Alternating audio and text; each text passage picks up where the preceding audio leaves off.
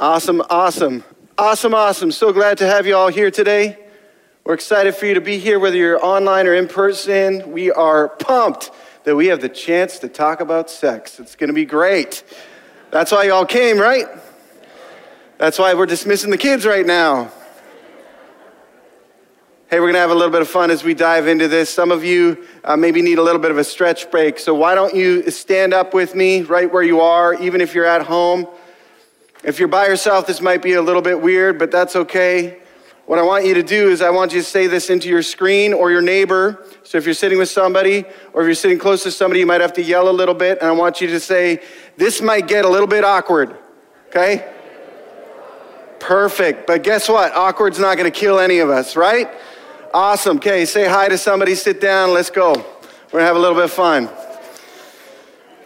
for those of you who might be going like, what is up with this church talking about sex? Why would they do that? We're in the middle of this series called The Big Three. We started it last week. It's a three-parter. We're looking at three of the biggest cultural pursuits that are around in our world today. And we want to talk about those from a biblical perspective. So we started the conversations around love. And now we're moving into sex because sex is everywhere. Everywhere. Everywhere it's saturated in our culture, it's crazy. In fact, did you know that one of the most prominent rock bands in Canadian music history has a sexual reference right in their name? Does anybody know who the band might be? The Barenaked Ladies. Crazy. Why would you call your band that? And they sing folk music like, if I had a million dollars. If I had a million dollars. What does that have to do with your name. It's all over the place. What's crazy to me is that when I grew up in church, this was one of the subjects that we never wanted to talk about. Unless we were going to talk about how sex is bad and you shouldn't do it. Then, that, then we would talk about it. But as I've gotten older, I've understood something entirely different. Sex was a created, wonderful thing, and we need to understand a little bit more about its purpose, what it is, and how you and I can adapt and morph our lives to embrace the biblical sexual ethic that gives us a heck of a lot more freedom than we ever thought might have been possible. It's not about restrictions, it's about hope in the midst of all things. So that is the big why and preamble around this. I've said this already our culture is saturated with sex. There's uh, you know, statistically, you can get lost in a whole bunch of stuff as you look at different rates where people are digesting pornography.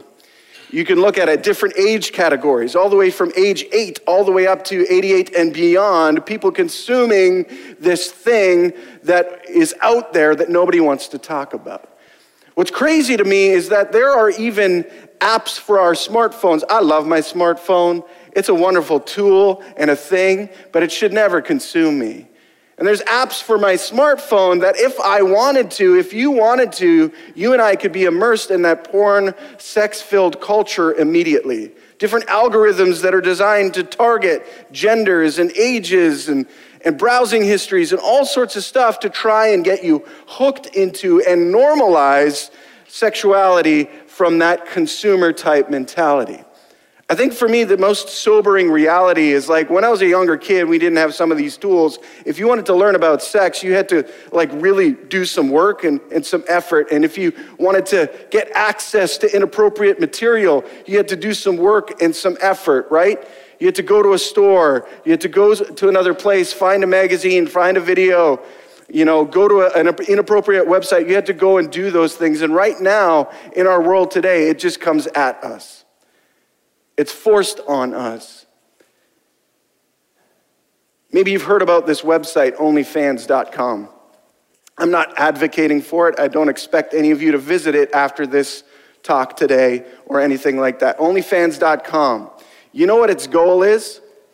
To empower an individual to create their own pornographic channel that somebody can subscribe, subscribe to and access to on a regular basis.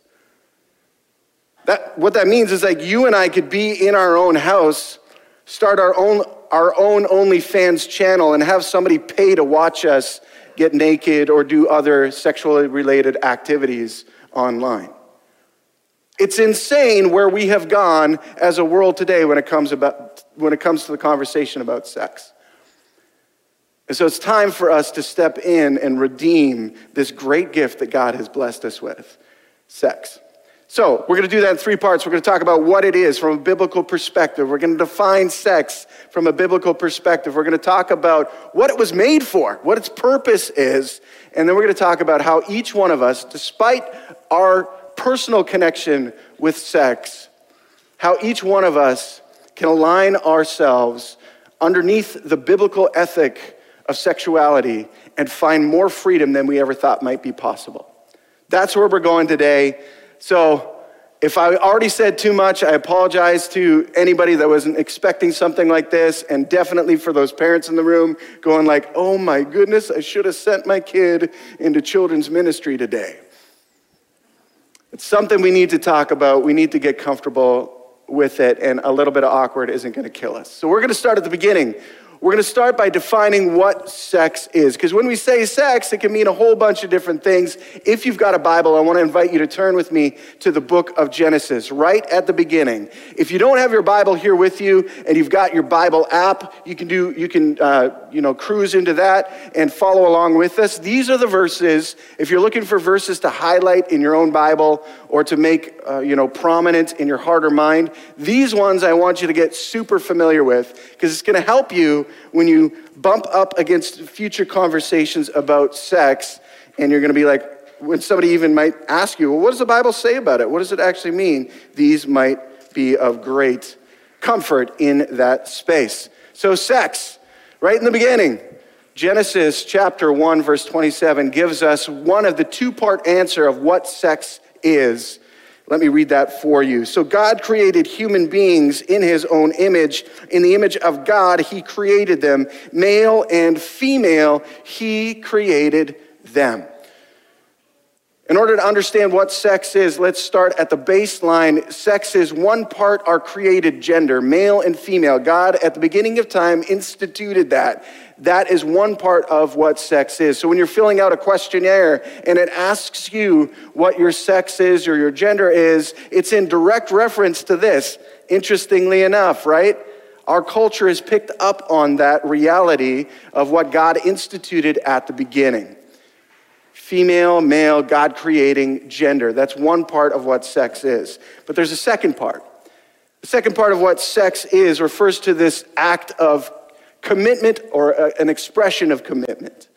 An expression of commitment. If you flip and turn the page, if you got your Bible open, or thumb tap your way to chapter 2 in the book of Genesis, we're going to read specifically what that is referring to in verses 22 through 24. But just before I read those, what's interesting to note about the chapter that we're going to dive into, the second chapter of Genesis, is we get this more immersed bird's eye view on what the creation of humankind looked like. In chapter one, we get this whole great Genesis story, creation story, where God is speaking things into being. And when it comes to human beings, like we just read in, in, in chapter 1, verse 27, we got this beautiful, wonderful thing that is created men and women. And then we get to chapter 2, we get an intimate look on what that day and what that moment actually physically looked like. Just before verses 22 through 24, you've got God that creates the first human being, a man called Adam, forms his body out of dust, breathes the breath of life into him. That's the first human being that ever exists. Then he looks around and, and understands that, man, Adam's a little bit lonely. And this is where some people get squirrely because they think that because men were created first, that they must be the superior gender to the, the other gender, females in, in our world today. And that's not true. See, when God looked at men, he said, Man, if I leave this dude alone, he's going to be in trouble. Going to make a helpful, helper for him. That's why he created women to work together so that they can be equally pursuing what it means to live and love like Jesus holistically with one another. This is what that day kind of looked like and what it, what it refers to. And this is why it speaks directly to our definition of what sex is this expression of commitment to one another. Verse 22 Then the Lord made a woman from the rib, and he brought her to the man. At last, the man exclaimed, This one is bone of my bone and flesh of my flesh. She will be called woman because she was taken from man. This explains Why a man leaves his father and mother and is joined to his wife, and the two are united into one. That is biblical speak for what sex is meant for. This expression of commitment between a man and a woman to be and live into who they've been created to be, embracing their gender. Now, we're going to move from what sex is to talking about what its purpose happens to be. And I want to give you two P words to describe purpose for sexuality from a biblical perspective. The first is this procreation, and the second is this pleasure. This is where it's going to get weird. Let me ask you this question, and you can participate online in your chat of choice, Facebook or YouTube. Which one was created first, procreation or pleasure? Go ahead, yell it out at me, or make somebody else yell it out at me if you are nervous. Which one was created first? All right, we don't know. Some say pleasure, some say procreation. If we read on in the book of Genesis and turn to chapter 3, we read about how this world that God made, it was perfect, it was amazing. They had this intimate connection with human beings and their creator. Everything was going super well, and then sin broke in and destroyed everything. It created a divide, it created a gap, it created a schism that was uncontrollable in that we could not earn back that relational intimacy on our own sin entered the world, and shortly after then, that's when the husband and the wife have sex and they get pregnant, and the first human baby is born, a man named Cain. So, if you answered pleasure, you're correct. You can give yourself a pat on the back. If you answered procreation, you could just read the Bible and learn a little bit more. But that's the purpose behind sex pleasure and procreation. Here's the thing oftentimes we don't think in Christian circles or we don't talk about the reality that sex is meant for pleasure. See, what's amazing to me at the beginning of creation is day seven in creation. God speaks all these wonderful things into being, including human beings. And then on the seventh day, he walks around and he enjoys everything that was created. We are meant to experience life to the full. We are meant to enjoy life. We are meant to experience and give and provide pleasure. Now, I understand that many of us who have a history with sex maybe have not been able to equate our experience with pleasure. Maybe some of us have suffered an atrocity through an abuse of some kind. I am sorry that that is your history and your story when it comes to sex. I hope and pray that you have been pursuing healing. It is available. I hope that you uh, feel the freedom to invite not only God into the conversation, but professionals to help you walk through the conversation. Anytime our experience with sex hasn't been steeped in pleasure, it's outside of the biblical foundation for what sex actually is. So I pray for healing. I pray for restoration. I pray for hope for you if that happens to be your personal experience and relationship with sex.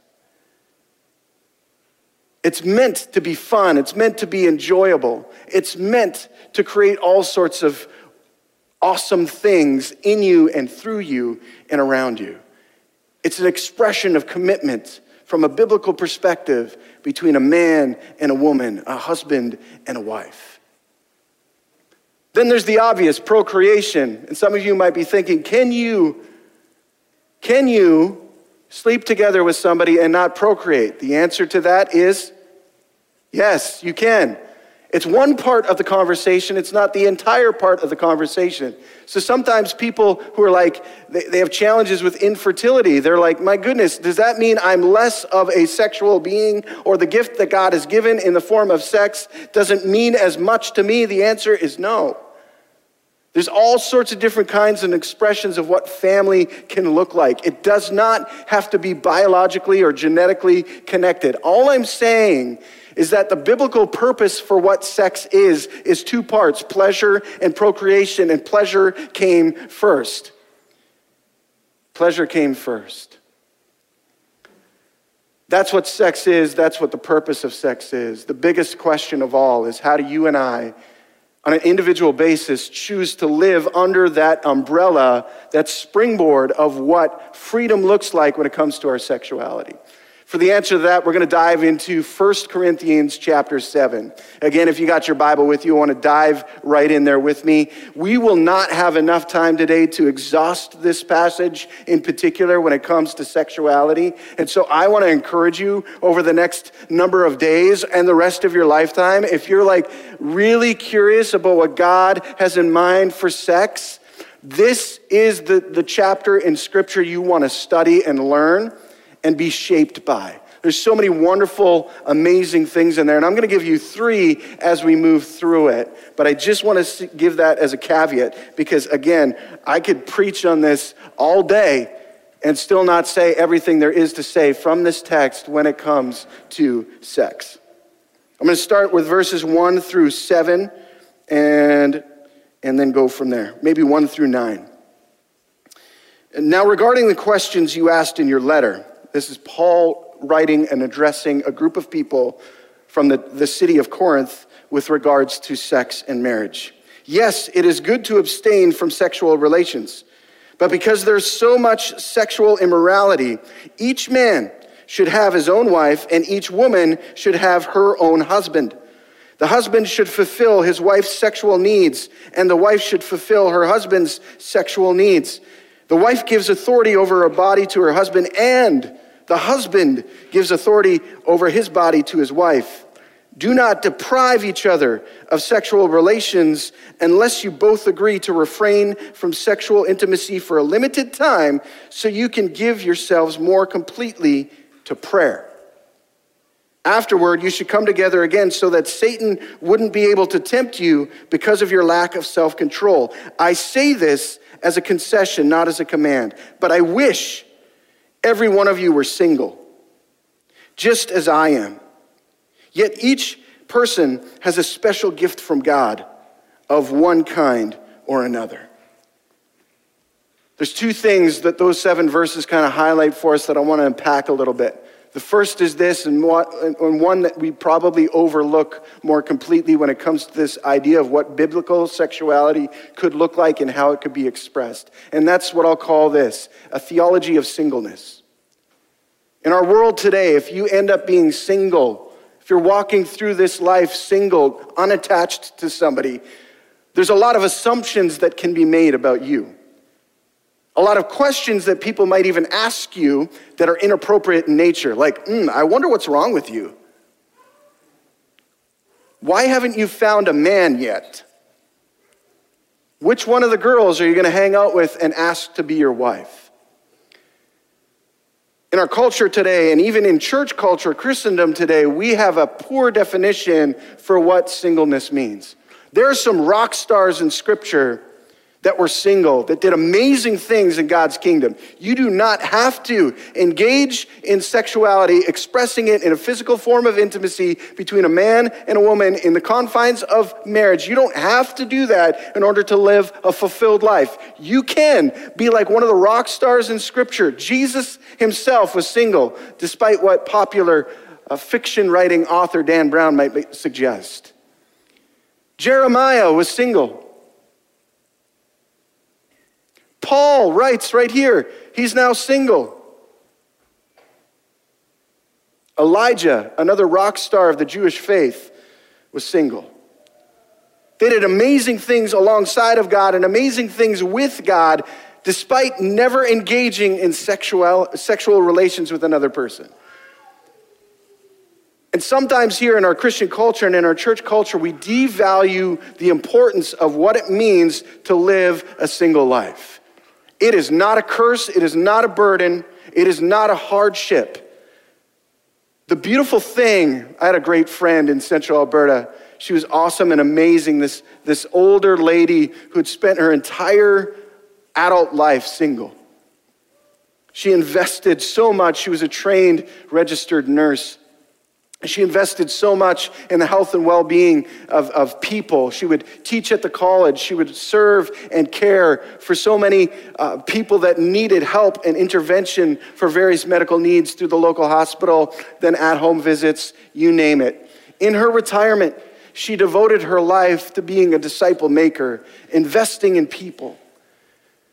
There was a women's gathering sometime, and, and, and from the stage, she was able to share her story. And to hear her talk about her embrace of the life that Jesus invited her into was amazing. I was permitted to be there because I was running tech. So I wasn't a woman, but I was running tech and I could be at the women's conference, right?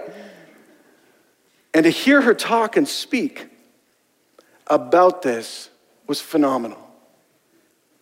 See, the bonus that you have when you are single is you can not only devote yourself to more of what God wants you to do, but you can have a number of significant, deep, intimate, connected relationships that don't have to involve sex in any way, shape, or form and have a rich and full life. Sometimes the, uh, the Apostle Paul, the writer of of 1 Corinthians is, is people suggest that he doesn't like marriage or he doesn't like sex because he labels it as a distraction. That's not true. What he's saying is that all that effort and energy and focus and intent that you put into pursuing that one thing, you could realign it and focus it into pursuing kingdom oriented things, Jesus oriented things, and work alongside him in incredible ways. There's so much more to, that could be said about singleness, but I want us to understand that it is not a lesser form of life. Jesus has come so that all of us could have life to the full. It's an invitation. And so, if Jesus invites you into an expression of what singleness looks like, even for a season, you are not being punished. You're not being punished. There's an invitation behind the opportunity, there's something for you to discover. So, whether you are a widow, a widower, somebody who has never been married, somebody who was married and then that relationship is no longer together, whatever the expression of your singleness looks like in the moment, it is not a curse, it is not a hindrance, it is not a punishment. It's an invitation to know more, to go deeper, not only with the Lord, but with people around you as He leads. Super important for us if we want to align our sexuality with a biblical mindset of what it looks like. Singleness is an option and it's a healthy and great option. The second thing that these few verses refer to in greater detail is that sex is supposed to be something that is enjoyed, that is enjoyed within the structure and the construct of biblical marriage. A husband and a wife in a greater detail from verses 2 all the way through to 6, you've got Paul spelling out what this practically looks like. Married couples today here in the church should be the most exciting couples to be around because they understand that they are loved by God and they can express love to one another. Translated, it means this they are enjoying having sex with one another. Sometimes couples don't enjoy that anymore because they stop talking about it. There's something that happens in the bedroom or wherever you happen to engage in sexuality, and you do something with your, your husband or your wife, or you do something to them that they don't enjoy, but they're not telling you about it. You got to start talking about sex. What you like, what you don't like, what's appropriate, what's inappropriate working together to have all of your sexual needs satiated. Now, if you've been married long enough, you understand that sex is far more than just a physical act, it's a commitment, it's an expression of commitment, and that's in various forms. There's an emotional connection, a spiritual connection, yes, a physical connection, but we cannot neglect those other things.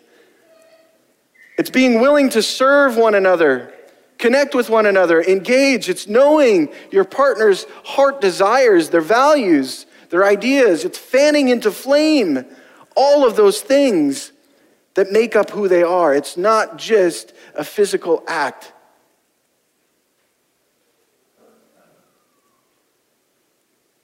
The physical act is fun, it's, it's, it's important, We should engage in it if we have the opportunity within our biblical construct of a marriage to do so, but we can't lose sight that it's much more than just that. So, Paul reminds us and invites us, along with the first original hearers of this letter, to understand that the purpose of marriage is so that all of those desires would be satiated within that relationship. This is where the pornography thing comes into play. Because sometimes we, as, as guys or gals or whomever, might get confused and be like, oh man, this person isn't willing to do this thing with me, so I have to go find it somewhere else. That's when we step outside of what God originally designed and focused this relationship to be about. And when we do that, we're inflicting harm and damage not only on ourselves, but the relationship and the relationships connected to that relationship. I'm sick and tired of hearing of Christian leaders falling because of a sexual immorality expression that they wind up inside and caught up in. It's devastating. It's devastating. Now, we're all capable of making mistakes. I understand that. But there's a sense of invitation and responsibility for every single one of us that claim Jesus is Lord and King. If we're going to claim that, then we have to step into and walk alongside what it looks like to express our sexuality according to the framework that the Bible invites us to. What that means is that in our relationships, in our marriages, we need to be pursuing health. And if it's unhealthy in your world, get help. Put your hand up, get some help. Some of the things that we struggle with, yes, prayer can, can do amazing things, and we can pray for them, and we can have God move mountains in the space. Other times, we need professional help to help us get over hurdles or mindsets or traumas that we've experienced. See, for some of us, the truth is the abuse that we've suffered is within the confines of our marriage relationship. So, even to consider about what it might look like to experience pleasure through sex in our marriage is a foreign concept. So we've got to reach out and ask for help. We've got to reach out and extend forgiveness to one another. We have to understand that the person that we are in a relationship with is our equal, and we are called to serve that person, not to demand from that person, to serve that person in all expressions of what sex looks like. There's singleness, there's enjoyment in marriage. Then there's this third idea where every single one of us have an opportunity to realign our sexual practice and ethic to the biblical concept. Let's read further in chapter 7, if you wouldn't mind, starting in verse number 12, and I'll stop reading when I get bored. Now I will speak to the rest of you. Though I do not have a direct command from the Lord, if a, if a Christian man has a wife who is not a believer and she is willing to continue living with him, he must not leave her. And if a Christian woman has a husband who is not a believer and he is willing to continue living with her, she must not leave him. For the Christian wife brings holiness to her marriage and the Christian husband bring, brings holiness to his marriage. Otherwise, your children would not be holy, but now they are holy. But if the husband or wife who isn't a believer insists on leaving, let them go. In such cases, the Christian husband or wife is no longer bound to the other, for God has called you to live in peace. Don't you wives realize your husbands might be saved because of you? And don't you husbands realize that your wives might be saved because of you? Each of you should continue to live in whatever situation the Lord has placed you and remain as you were when God first called you. This is my rule for all the churches. See, sometimes we think the world in which we live today, it's never been as bad as it has ever been. That's actually not true. When you understand Greek culture in the day and age that Paul was writing to this group of people in the city of Corinth, you understand that it was not dissimilar to us today. We have differences when it comes to technology, like digital technology and stuff, but the expressions and their pursuits of sexuality looked exactly like ours do today. Convoluted ideas, various expressions, a lot of challenging situations. And there'd be times where people would encounter the living, breathing God and, and change and give their lives over to Him and change the way that they think.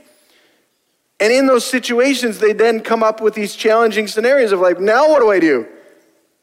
I love Jesus, but the person that I'm with doesn't. What should I do? Some of these were in common law expressions. People weren't married. One of them fell in love with Jesus, the other didn't. Now, what do I do?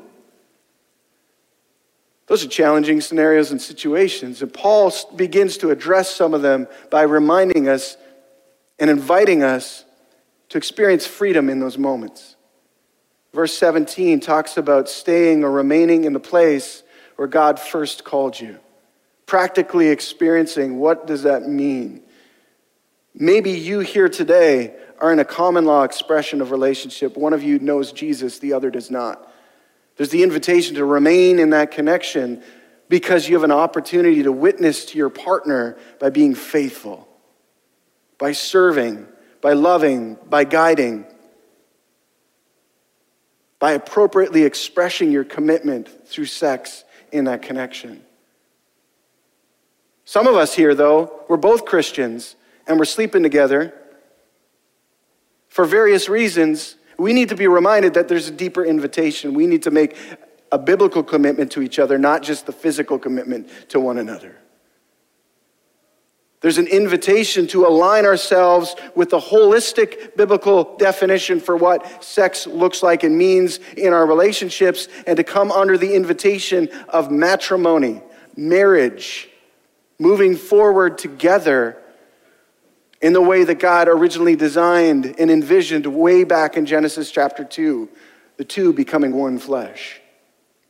There's an invitation to do that. For some of us, we have given ourselves over to providing our own pleasure on an individual basis when it comes to sex. That expression and that pursuit of sexuality is outside of the biblical foundation and framework for what intimacy and connection truly look like. We're invited to realign that practice, to submit it underneath to partner with what God wants to do in us and through us and around us when it comes to sex. As I mentioned, we could continue to steep ourselves in this conversation for hours and days and weeks and months and years. The goal and the hope for today was to create space and margin for us to begin to have conversations or take conversations to a deeper level. To not ignore questions or uncertainties, confusions, or hardships when it comes to our pursuit of sex. I want to encourage you to dig deeper into God's word. 1 Corinthians chapter 7 continues, and man, it's a banger. There's lots of good stuff in there. But for the purposes of our time here this morning, I want to invite you to respond in a variety of ways. We're going to have a time of prayer, like we try to have every month here at Sea Road in various forms and expressions. We're have a time of prayer, and I recognize that maybe some of you are in a space where this sex conversation has stirred something up. Maybe there's a, a history of, of abuse that you haven't yet, yet dealt with. Trauma. Maybe you were the abuser or the abusee in the situation and you want to deal with that with Jesus. You're going to have a time to pray through that in these next few moments. Maybe you're at the precipice of engaging in a relationship for the very first time as, as, as a, a newlywed couple or a remarried couple or whatever expression that looks like, and you want to honor God with your pursuit individually and collectively as it comes to sex. But maybe there are other things that are weighing heavy on your heart. Maybe the things that you came into this room with have nothing to do with sex, but they have everything to do with love and a desperate need for God to move. Those are the things we're going to have an opportunity to bring to the Lord through prayer.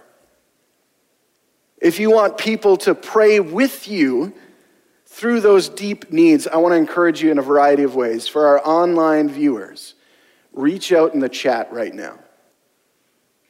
As a staff, we commit to praying weekly together for all the requests that are submitted and that we are aware of, that people don't even tell us to pray for, but we're aware of and we want to partner with you in prayer. So if there's something specific that we can do with you here today, please let us know in that expression or send it to info at centennialroad.com. We would love to commit to praying with you.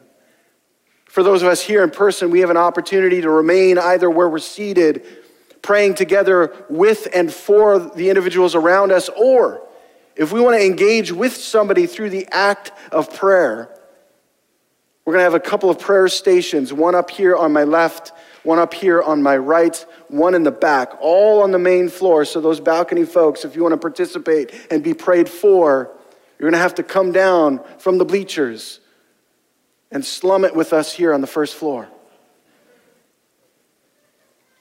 And maybe you just want to be prayed for as you dive into something for the very first time or thinking about diving into something or you want forgiveness. You don't have to give details to the people that will be at these stations. All you can say is, Would you pray with me? Would you pray for me? Whatever expression, whatever information you want to provide, we are willing to pray with you. We want to go to prayer just as we're invited by the Apostle Paul in this chapter to go to prayer because prayer can change everything.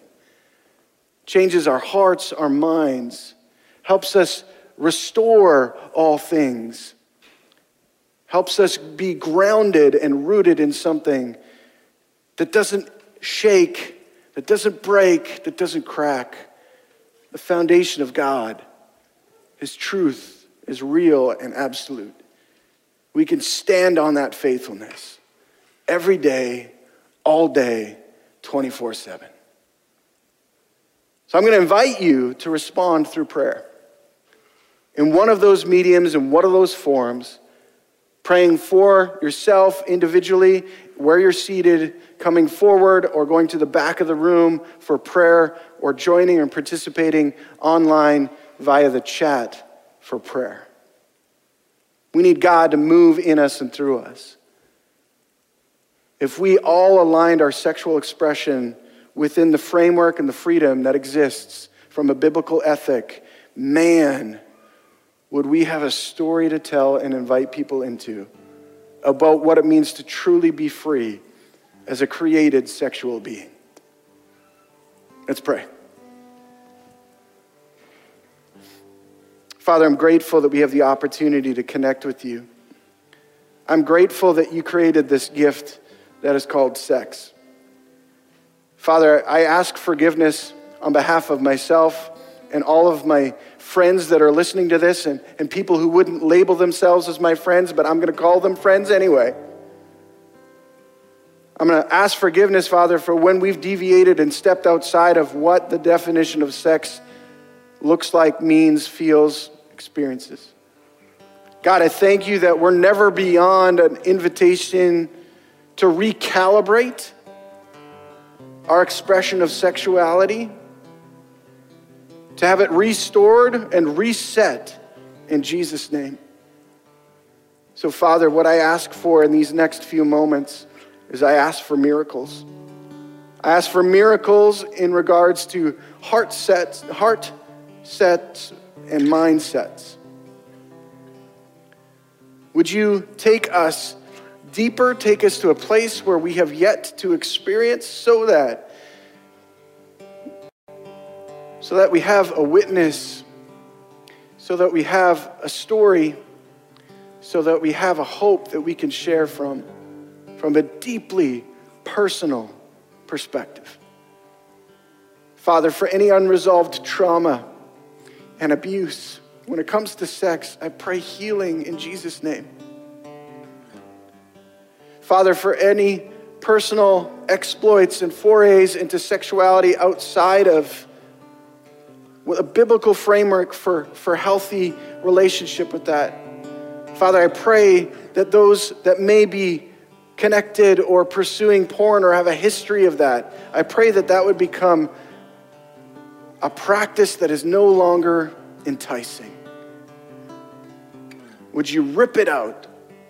Tear it out from our practices, our habits, our mindsets, and allow us instead to be deeply rooted in you. For anyone here who has carried and harbored the wound of their singleness for too long, Jesus, would you grant them freedom? Would you grant them freedom knowing that that lifestyle is rich and abundant and hope filled more than they could possibly imagine? And so I pray that you would do immeasurably more than what they could think of in that situation. Father, in all things we need you because without you, there is no hope. Would you bless us, protect us? Make your face shine upon us, be gracious to us, grant us your favor and your peace. We pray this in the name of Jesus. Amen.